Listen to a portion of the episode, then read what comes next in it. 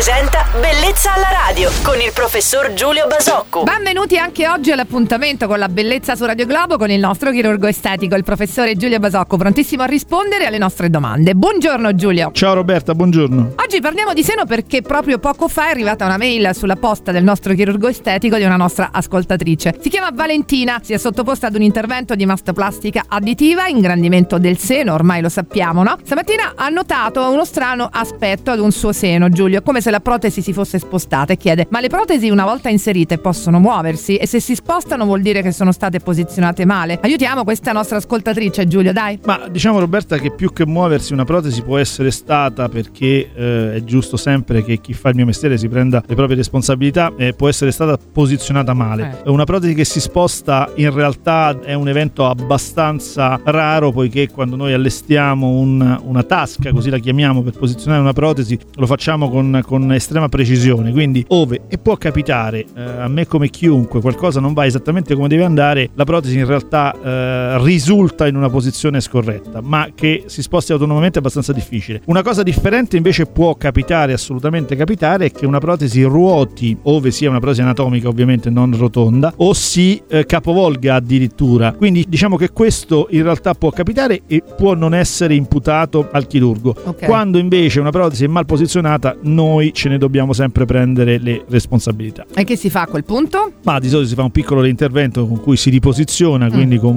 molto poco stress per il paziente e con molta onestà da parte del medico. Grazie per i tuoi consigli Giulia, la nostra amica Valentina avrà sicuramente apprezzato e preso nota. Per chiunque volesse scrivere al nostro chirurgo estetico Giulio Basocco può inviare una mail a bellezzalaradio.it. Ciao Giulia, a domani! Ciao Roberta, buona giornata a tutti. Bellezza alla radio.